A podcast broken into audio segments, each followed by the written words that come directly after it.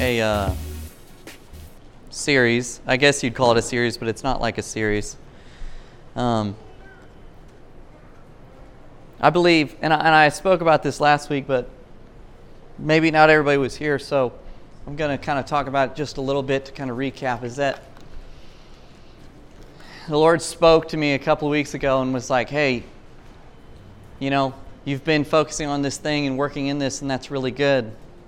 But I want you to now start to introduce something else because the kingdom that I'm building here needs this part. And he talked about that all are supposed to prophesy, and all are called to prophesy. And that when you do prophesy and an unbeliever comes into your midst and you reveal the treasures of his heart, he falls on his face and says, Surely God is in this place. And, and Paul says, I wish that you all, all spoke in tongues, but even more than that, that you would prophesy because you edify the body and the church and you exhort them. And so we've just kind of been stepping into okay, if we're all supposed to prophesy, I'm not, now, the differences, and we'll probably talk about this eventually, is there's the office of the prophet, and they are extremely important. The fivefold ministry is what God calls the church to function in, but the office of prophet and the gifting of the prophet are different in what uh, kind of tonight I might be focusing a little bit on the gifting more because we're all supposed to function in it. And and it's not like ooh some ooh scary thing and ah, but it's just hearing what God says and speaking those things out.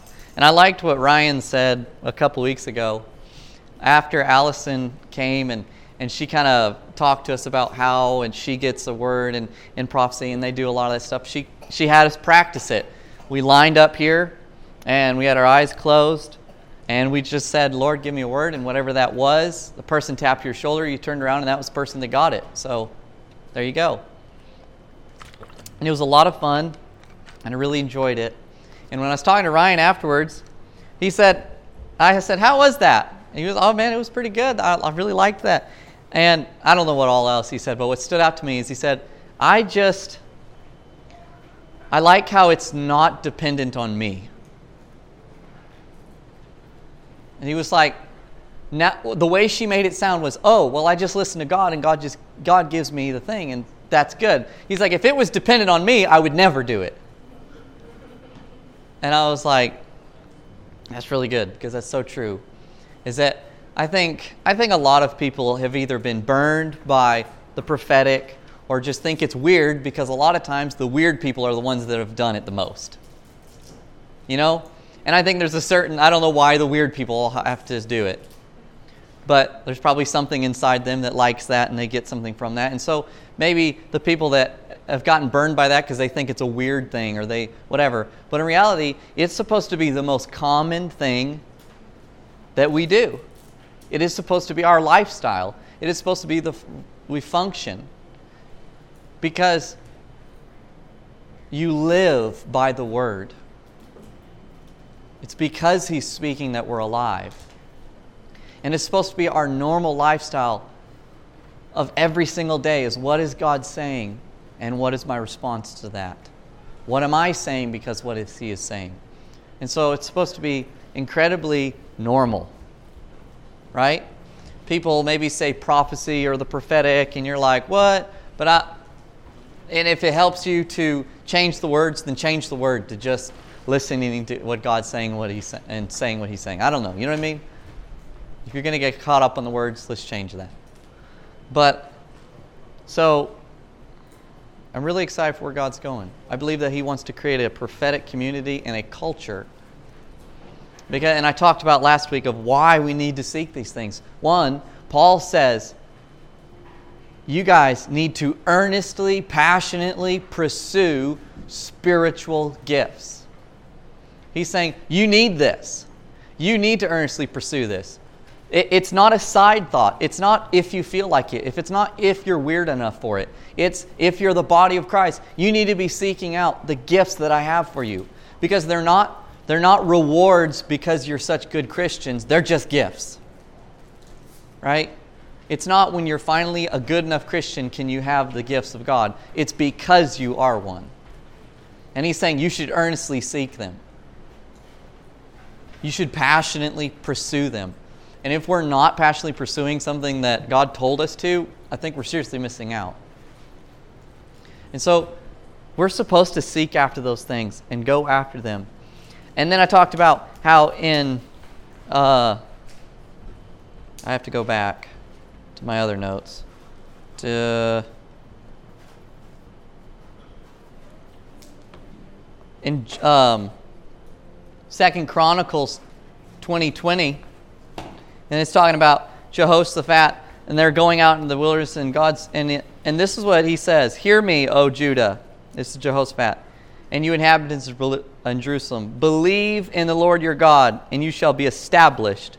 Believe His prophets, and you shall prosper. This is in the Old Testament, and what he's saying is, guys, if you want a foundation, you gotta you gotta believe what God says. But if you want to grow, you've got to listen to the prophets because God has put a special grace on the prophets because they, they, they act as a voice piece of what he's saying and doing. And, and that's where the office of prophet, I think, is really good. But, and so, if we want to prosper, we've got to say, God, where are your prophets? We need this. And we need to step in, even if you don't think you're a prophet, to what he is saying.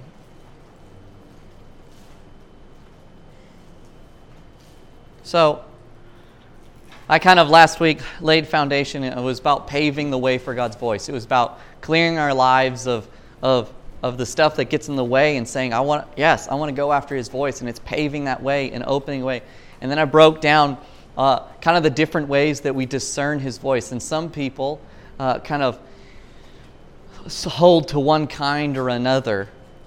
And actually, I feel it's important that I go over that list just is that and I think this is so important so that we as believers can understand like where other people are coming from and we can actually so that that way we don't maybe shut others down but that we actually learn to focus in on these things and understand they're normal is that and often all of us will um, function in all of these ways but a lot of times i know for me and other people you know you kind of you kind of whatever works for you best is kind of what you stick to. And there's usually four discernment types and it's the knower, the intuitive knower, is that um, it's like, or knowing, or some people, um, when you hear them describe it, they say, I'm sensing this thing. They'll sense, or they'll just know they're supposed to do something. You're just like, I have no feelings, I have no word, I have nothing. I just know I have to do this thing. And it's just this intuitive knowing or this sensing that you have.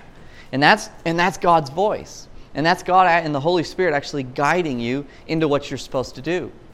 Now, I've had, I've had that sometimes, and every once in a while I just have that, but I, I don't function in it a lot. And then the other one is the hearer, and that's where um, that's the most general, maybe you think about hearing God, is likely to hear specific things, maybe a verse or a phrase that comes to mind. It's kind of the classic play by play. And and I would say I, I function in that a lot. That's just kind of the way, like, he either brings a Bible verse or he just speaks to me. Like, it sounds like my own thoughts, but it's, you know, him speaking, and that's the way God speaks to many different people. And then uh, there's the seer, the visionary. I am not this person, but it's where they, they like they're all they're getting images and they get pictures and they like in their imagination they see these things and it's inspired by God and it's awesome and every once in a while I'll have that where I'm like I get this picture I get this image and that's what I see and, and a lot of times it's maybe a big picture of something and so it's hard for them to like really narrow down what it's saying they just see this they have the image of what's happening and then the last is the feeler is uh, they're often given an emotion by God, usually so they can partner with God to intercede for people or family members or situations. And it's where it's, and, and you, when you talk to these people, they're just like, man, this is what I'm feeling towards this person. And it's like love. It's like love or joy over a person's life or, or this thing. And a lot of times that is actually the way that they are guided to pray for that person or the situation is that your God's going to say, I want you to feel what I feel towards this person. And that's actually Him expressing Himself. And so, and they function in that way. And, and all of these people, I think, can, they're all equally valuable. And like I said last week, they all have their own problems, right? They hearer, it could just be your imagination. You just heard the wrong thing. The knower, you could have just eaten some weird pizza the night before. The feeler, your emotions could just be off. You know, the visionary, again, you're just like, okay, where'd you come up with that? You just want that. You know, we all these issues. But, and I believe that Satan is on a, a, a march to keep us deaf. So, no matter how you hear God or in the ways, Satan wants to shut the voice of God up. And he is trying to keep us deaf if he wants to wound us in that way so that we can't hear him through the emotions or the feelings or the their knowings or these things, he's going to do that. If he wants to just burn us some way, if he wants to just, he's trying to keep us deaf. It's not like, well, I don't really function in that way. Well, maybe you should not listen to the devil here because all he wants for you is to shut up the voice of God. So he's on a march to keep us deaf. And so this week, I said, God, what do you want for this week? What do you, what do you have? What is, your, what is it that you're saying? And he says, Okay, I want you to begin with the, the cornerstone of how your prophetic mindset and ministry works. A cornerstone is the very first stone or block that's put when either building a wall or building, and that one has to be perfectly square and just right because everything after that so if it's off, the whole thing that comes off of it is going to be off. And he say, lay this first cornerstone, and you will always be straight. So,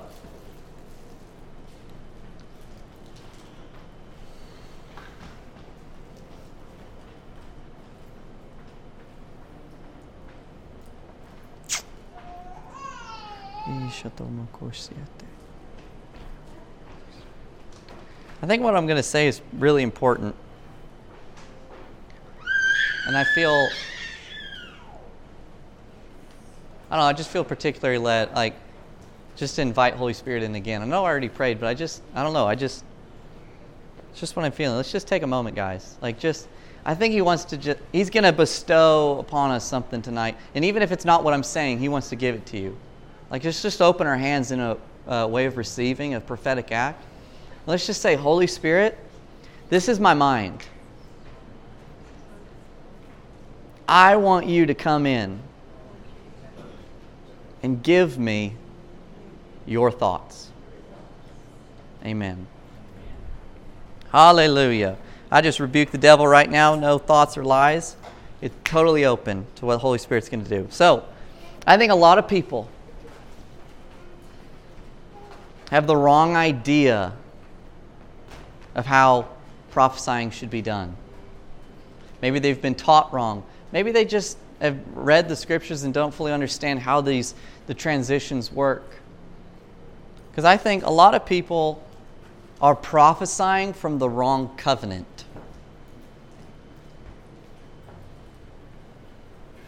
I don't think they understand what all Jesus did and how that means for what we say now.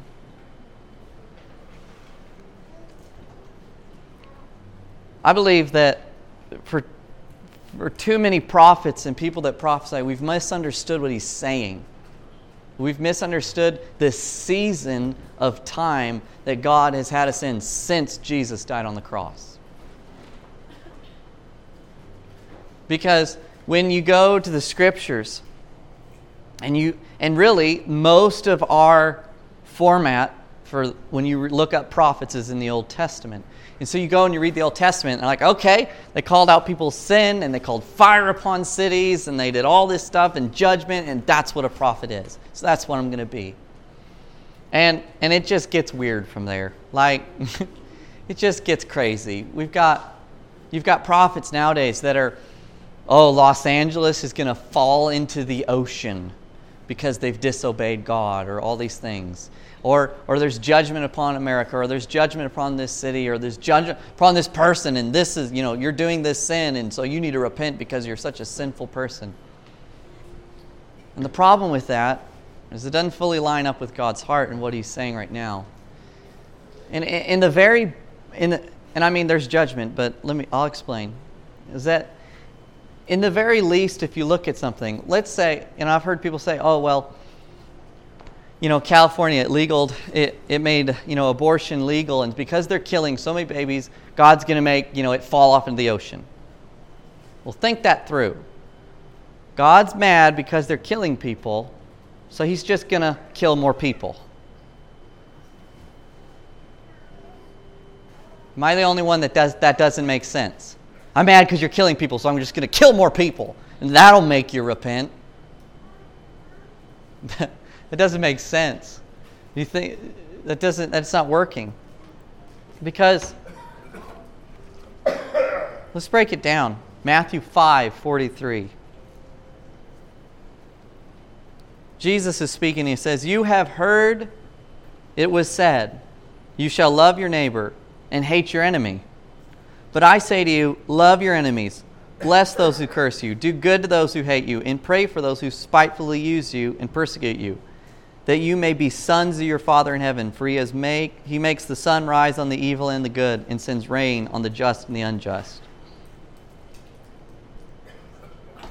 Jesus came along and he was trying to reiterate the new season we were about to be brought into. Because you know who he's talking to? In the Old Testament, he's saying, You have heard that it was said, You shall love your neighbor and hate your enemy. And you know what? That's what the Old Testament or in the Old Covenant was. It was based on your fervor for God was based on how many people you killed that hated God.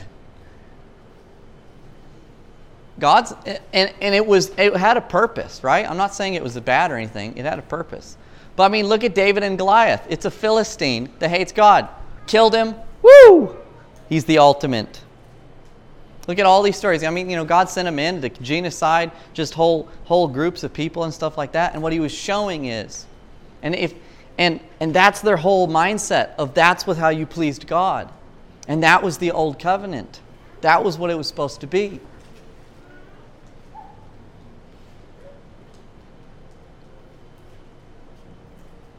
And that was the way that you, you gauged what God was doing. But obviously, what God was saying was, you can't do it. You can't be holy enough. You can't be good enough. You need a Savior. And I want you to try to be as holy as you can and separate yourself from these people and do all these things because you need a Savior. That's what the old, that was what it was showing. He was pointing to Jesus needs to make this right. But I have to show you how uh, unable you are to do this. And so when Jesus comes, he goes, "Okay, guys, I now I know that your general perspective is hate those people that hate you because that's how you separate. But then Jesus is saying, I want you to love those people that hate you. Jesus later said that it says you shall love your neighbor as yourself. But I'm saying you love them as I have loved you. Jesus upped the game in love. And he's and and here's the deal. The law and the prophets, Matthew 5 17, Jesus fulfilled the law and the prophets. All of what they were going for, all of what they were pointing at is that you need a Savior. Jesus is saying, I'm it and he fulfilled the law and he fulfilled the prophets. What it was pointing towards was completed in Jesus.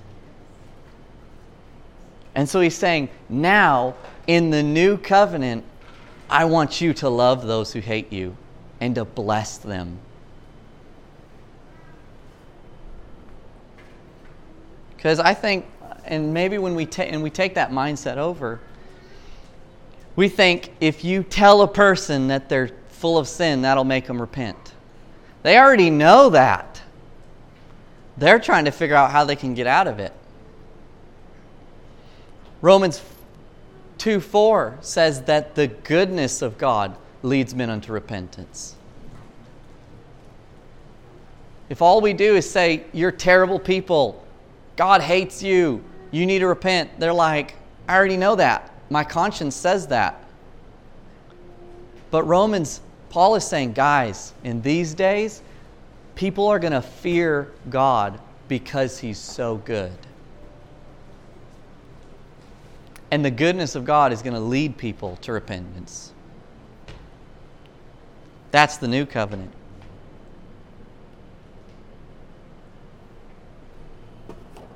So in the new covenant, in 2 Corinthians 5 17 through 18, therefore, if anyone is in Christ, he is a new creation. All things have passed away. Behold, all things have become new. Now all things are of God, who has reconciled us to himself through Jesus Christ and has given us the ministry of reconciliation.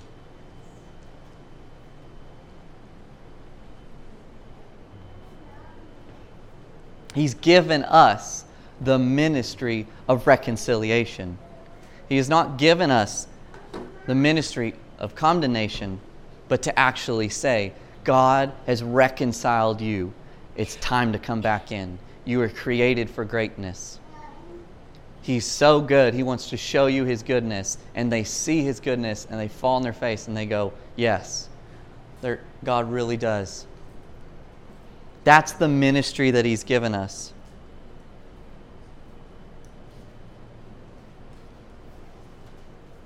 And I and I already quoted this, but I'll read it again as we think about this 1 Corinthians 14. But if all prophesy, and an unbeliever or uninformed person comes in, he is convinced by all, he is convicted by all, and thus the secrets of his heart and the treasures in him are revealed. And so, falling down on his face, he will worship God and report that God is truly among you.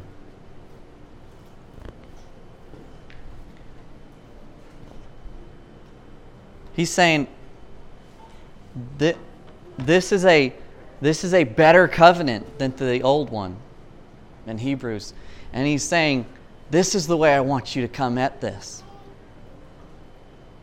I'm going to pour out my spirit on these people. So, think about this. Listen very closely. Acts 2 17. This is after the Holy Spirit is poured out. And he says, And it shall come to pass in the last days, says God, that I will pour out my spirit on all flesh, and your sons and your daughters shall prophesy. Your young men shall see dreams. Your, your, your old men shall, uh, your young men shall see visions. Your old men shall dream dreams. And on my main servants and my manservants I will pour out my spirit in those days.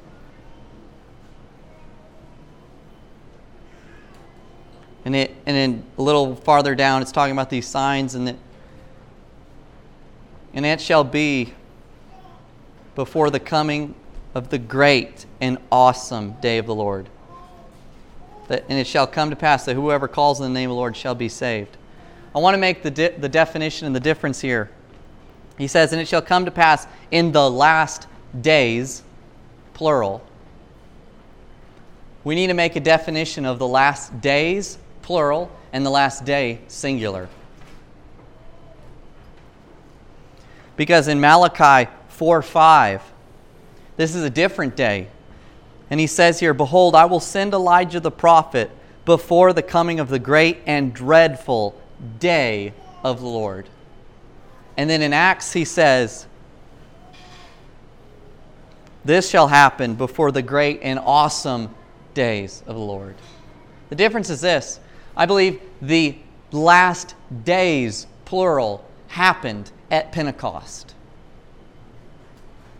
That it was the moment began that after Pentecost and that God poured out his spirit, he says, These are the last days, and it was when I'm going to pour out my spirit on all flesh, and you shall prophesy, and you shall say these things. And this is the glorious day of the Lord.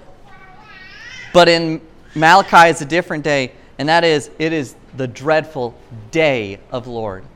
And this is the difference. The dreadful day of the Lord is coming for every single person.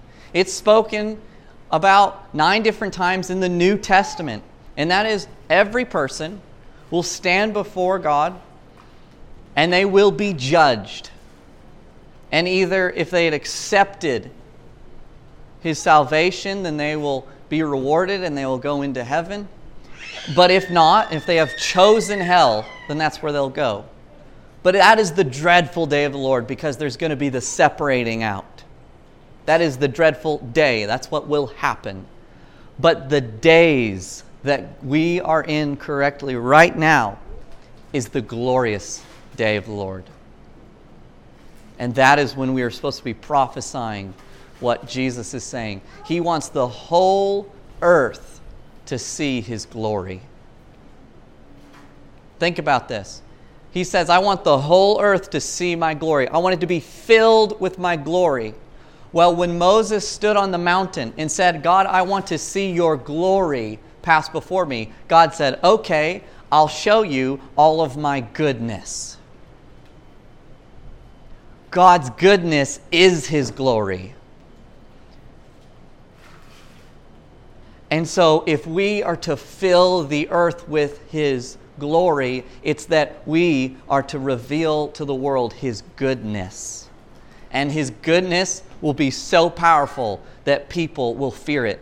His goodness will lead people to repent and say, I have to change my life. I have to change the way I think. I have to change everything because He's so good, because He is God.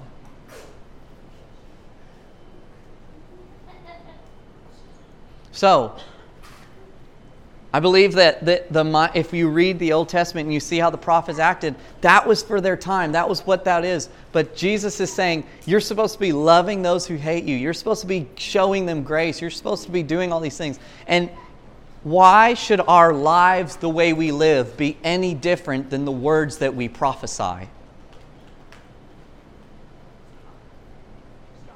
How can we how can we be like, well, I'm going to love my enemies and bless them and do all these things, but I'm going to tell them they're terrible sinners and that he hates them and you're going to die.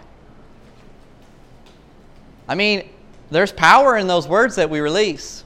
I mean, it's a real thing. We can release it to them. Right? There's power. But if our lives are to really live in the new covenant, that God says, I don't hold their trespasses against them. Because there's going to be a judgment day, but right now, they need to know that I love them. So, I believe that that should be our perspective going forward. Because look at um, Jeremiah, okay, everybody knows it. Jeremiah 29 11, right? For I know the thoughts that I think towards you, says the Lord, thoughts of peace and not of evil, to give you a future and hope. Jeremiah 29 11 was in the middle of the Babylonian captivity for 70 years. They're in the middle of their captivity, and God goes, Hey, tell you what, I got good plans for you, buddies. But they're in the middle of their captivity. They're kind of like, um, I don't really feel it. You know? But what God is saying in this, He's going, dude, I know you're in captivity because you done messed up, but I've got good plans for you. And that even in the dark days and even in the bad things, God, God's perspective is always to be hope and prosperity and peace. If our theology does not inspire hope, then it's not of God. If the way we prophesy to people does not inspire hope and a future, then how can it be of God? Because He created a beautiful future and a beautiful destiny for every single person.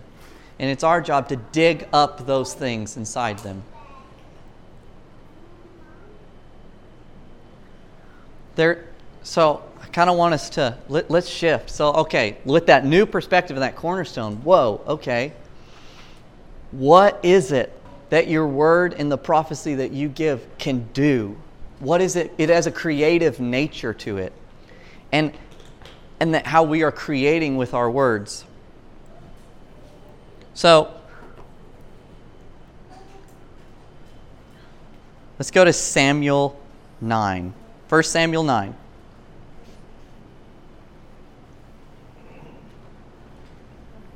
I'm going to kind of, um, I think 9, right?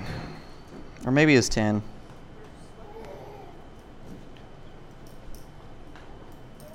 Yeah, it was it was nine. Um, well, we're gonna I'm gonna bounce around, but I might end on 19. I'm gonna give you a brief overview of Samuel uh, in this chapter, because I'm not reading all of it right now. We don't have time. So, Samuel 9 is about Saul. Saul's not king by this time. He's just tending to his, uh, his flocks and stuff. And during this time, they lost, was it the donkeys? They lost their a donkey or donkeys. And so they're out trying to go get them. And they are searching the whole countryside looking for their donkeys. And and they can't find them anywhere. And they're just about to give up. And uh, they don't know what they're doing. And they go, you know what? Let's go to this town. There's a prophet there. Maybe he can help us find our donkeys. Right? Like that's all they're trying to do. They're just trying to find their donkeys. So they go to this town, and it's a very cool story. Go read it sometime. That they're trying to find their donkeys, and they go to this person, and they're like, "Hey, do you have you know where the seer prophet is?" And like, "Oh yeah, he's over there." And they actually go and they talk to Samuel, and they say, "Hey, do you know where the prophet's house is?" And he's like, "Hey, it's me." And at that time, God had talked to Samuel and said, "This dude right here that's coming to you, he's going to be the next king. This is the guy." And so. Um, in 17, it says So when Samuel saw Saul, the Lord said to him, There he is, the man of whom I spoke to you. This one shall reign over my people. Then Saul drew near to Samuel in the gate and said, Please tell me, where is the seer's house? And this is what Samuel says Samuel answered, I am the seer. Go up before me to this place, for you shall eat with me today, and tomorrow I will let you go, and I will tell you all that is in your heart. And he talks about as your donkeys, you know, they've been found and all this stuff. And he said, Don't be anxious about them, for they've been found in whom is all the desire of Israel. Is it not you and on all your father's house? He's saying, You're the one Israel's looking for. And this is what Saul says Am I not a Benjamite of the smallest tribe of Israel? and my family the least of all the families of the tribe of Benjamin? Why then do you speak like this to me? Saul was not a man who was like, Yes, I am supposed to be king. He's going, dude, I'm from the smallest tribe. I don't really, I'm not, I'm not important. I'm not even a cool dude. I'm like, whatever. He, he was not a king. That was not what he thought he had over him. That's not what he was. He didn't have that kind of self esteem. He didn't have that kind of thought process about who he was. And as you go about, they go and they stay and they eat and they do all this stuff. And and the next day they go to leave, and Samuel says, "All right, you send your servant ahead of you, but I want to talk to you." And when he comes, he talks to him. He pours oil over his head and he anoints him king, and he kisses him, and and uh, and he's telling you, he's telling Saul, "This is who you're supposed to be." And then, and then Samuel says this. In uh, Samuel 10, verse 5, and he says, "All right, you'll go up and you'll meet these prophets, and they'll have three loaves, and you know, and and uh, they'll have a flask of uh, wine, all this stuff like that." And he says, "And after that, you shall come to the hill of God, of the Philistine garrison, and it will happen when you've come to their city, that you will meet a group of prophets coming down from the high place with stringed instrument, a tambourine, a flute." and a harp before them, and they shall be prophesying. Then the Spirit of the Lord will come upon you, and you shall prophesy with them, and be turned into another man.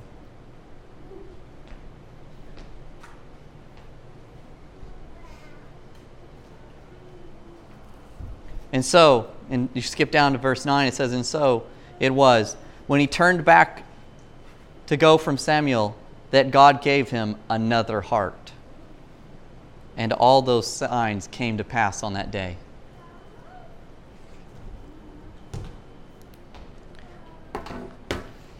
I propose that this is what the prophetic is supposed to look like. It is saying in, in, in Corinthians when we read that when an unbeliever or an unknowing person comes in, that you reveal the secrets of his heart.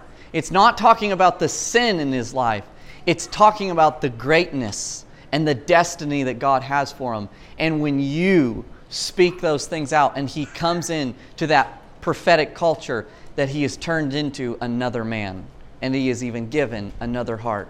And what happened to Saul was not like he, he became totally different or he, and he wasn't even Saul anymore.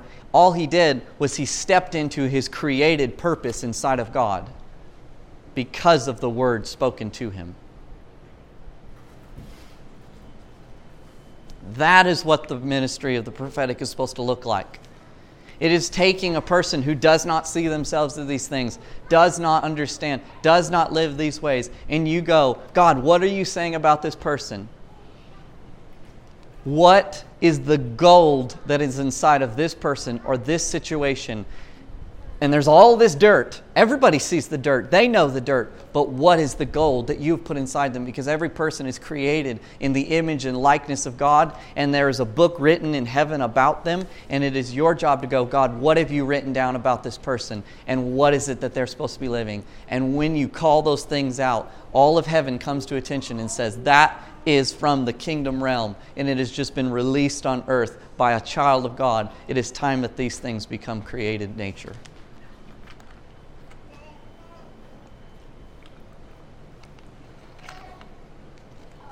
That is our purpose. That he gives them a new heart and he is turned into another man. I love that wording. And I see that imagery. And I believe that is what we're supposed to do. It's so interesting, kind of a side note. Later on, Saul becomes king and all these really good things happen, and then David comes about, and then things turn kind of bad, and Saul doesn't do very good, to say the least. And, and Saul tries, and Saul, it says a spirit comes over Saul, and he tries to kill David, and all this stuff like that. And I love this story. Oh, is it? Maybe I could find it. I think it's 14.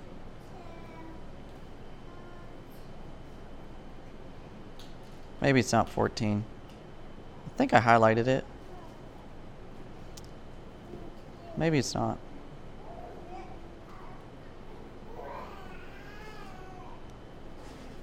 I don't remember where it was. Maybe it's way, f- or maybe it's Saul, uh, Samuel. Ugh, I can't talk. I don't remember. Oh well. I just read it today, but now I lost the verse. I think I highlighted it, but doesn't matter. You'll find it when you're reading. Anyways, it's when Saul is trying to kill David, and it's actually directly after Saul tries to kill David, is that uh, David runs away and he, and he goes to Samuel. And Samuel and him go up to Raphia or whatever it is. And, um, and, they, and Saul and David go to the prophets. And they're in amongst the prophets in this place. I bet Dee will find it here in a second. And, um, and so Saul sends a group of his men to go and bring David. And they go, and when they get in amongst the prophets, they start prophesying. And then they leave. And so Saul sends another group, and they come in there, and they all start prophesying. And he sends a third group, and they all start prophesying. And so Saul himself goes, All right, I will go. And he goes, and he finds them, and when he comes, he comes there and he says, Where are the prophets? And they're there, and he goes that direction. He starts prophesying. This is Saul with the spirit that came over him, that evil spirit, was trying to kill David. He starts prophesying, and when he gets there, he rips all of his clothes off He's totally naked, and he lays out on the ground and he prophesies all day long. And then David and Samuel just leave him there prophesying naked on the ground. And they're like, Well, good deal, buddy. We're leaving. And they leave. And then when Saul gets over it, he gets up and he was like, This is not good. But, and it's a very interesting, it's a very interesting story. And what what I believe is that that is actually what a prophetic culture is to look like and an atmosphere. Saul encountered an atmosphere that was greater than one that was inside of him. When he came amongst the prophets, he could not but prophesy because the Spirit of God came over him. And I believe that there is an essence of when you find your people, you will also find your freedom. Because God has created us. This is what's so interesting. Desiree and I were talking about this today that God created us for community and God created us for culture.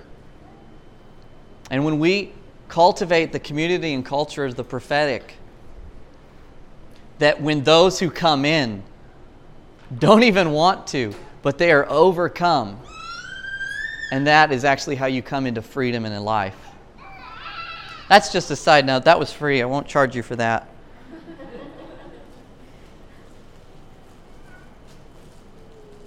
So, that is the essence of what I believe we need. And I think a lot of people get really, really jacked up on not fully understanding of what Jesus has us in, in these days that we are in. And so the question for us is okay, in a new covenant perspective, how do I release the kingdom? Because in this time, we've been given the job of reconciliation, yes? And so when we understand that we're all supposed to prophesy and it's a spiritual gift, we have to interpret those gifts through the right ideologies and perspectives that it comes out correctly. And I would even challenge you today is that ask God, or in a situation where you're looking for a word or looking for something, how does it sound to you? What is the filter that we are filtering the words that God has given us. Because if, if we go, this is all that I get for people is their sin. And this is all I, I just am angry at all this stuff that's going on, and this is all that I get. Well, maybe, maybe you've got the wrong idea and the wrong perspective and the wrong belief about what God is doing now. And that's okay. And that's where you just go, you know what? Yeah. And that is where what Paul speaks about. I didn't actually write this verse down, but here it is. Is when Paul is teaching about how to judge a word, right? You see, the idea is this in the Old Testament, in the Old Covenant, a word was judged by if it came to pass, and if it didn't come to pass, then you stoned the dude, right? The prophet was judged. But Paul says, judge the word, not the prophet.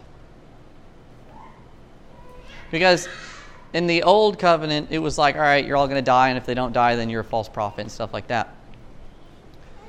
But in this new, he's saying, okay, guys, the way you judge a word is you actually judge the prophecy, not the prophet. And he's not saying, don't wait, because you never know. Like the old ones took, they could have taken 500 years. But he's saying, in the moment, that it is given, you can judge if it's of me or not. That means we don't have to judge if it comes to completion, we have to judge of its where it originated from. You get what I'm saying?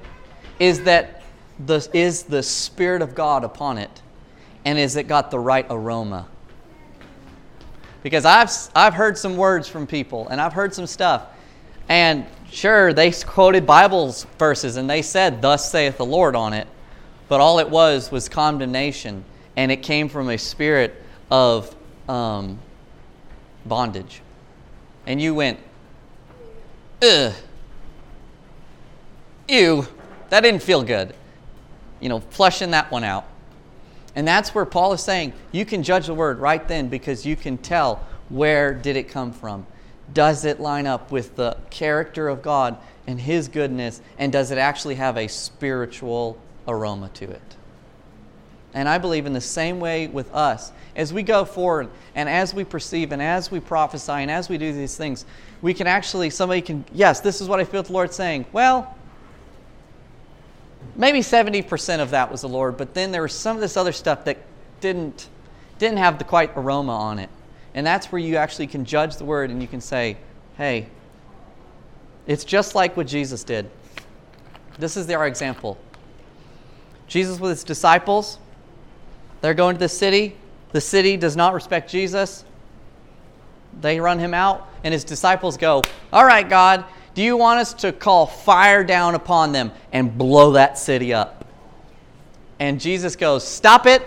You don't know of what spirit you're speaking. He did not say they couldn't blow the city up. He didn't say that was impossible. He just said, okay, you've got your energy, your fervor, your excitement, and you're going in this direction, but that direction of judgment and destruction, I want to let, let's let's kind of tweak this a little bit and let's bring it back to where God is doing.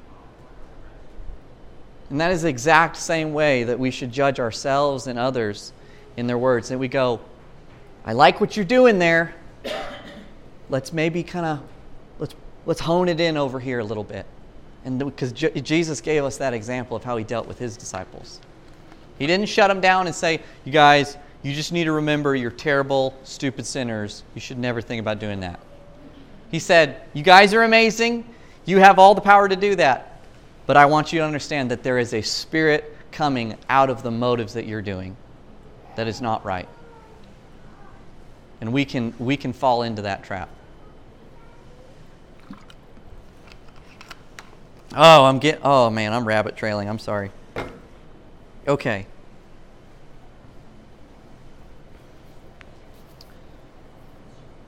I believe that the Holy Spirit wants to renew our minds. Maybe, you know, if we feast on the wrong things and the wrong perspectives, that's what we become. And, God, and, and Holy Spirit saying, I want us to renew your mind with goodness. It was like the other night when we were praying, and, and this analogy came to me, and I've heard it said, and I believe that this is what the prophetic is. Is I said, okay, and this is how the mind of God works, is that often in life we function in these ways and these patterns, and it's like it's like gravity right? There's the law of gravity. You can't ever get away from it. You can't, can't, you know, you can't, gravity doesn't just go away. But there is a way to bring in a law that supersedes gravity. It's the aerodynamics. Is that when you get in an airplane, that you can actually put all these people in it and you can get enough speed and the air goes just right and you can supersede gravity.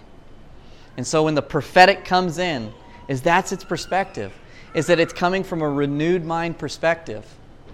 And it's going, God, I want to think like you think. I want to think with the laws of heaven. I want you to come in. And this is this person's life, and this is this situation. But what is the prophetic law, and what is the thing that you actually want to release into this place? What are you doing? Oh, that was weird. But it is where we actually release something for us to go into another field. That is what the perspective does. It takes us out of the laws and the playbook that we have to live by and brings us into what heaven is doing. And that is why it is propelled by goodness. So,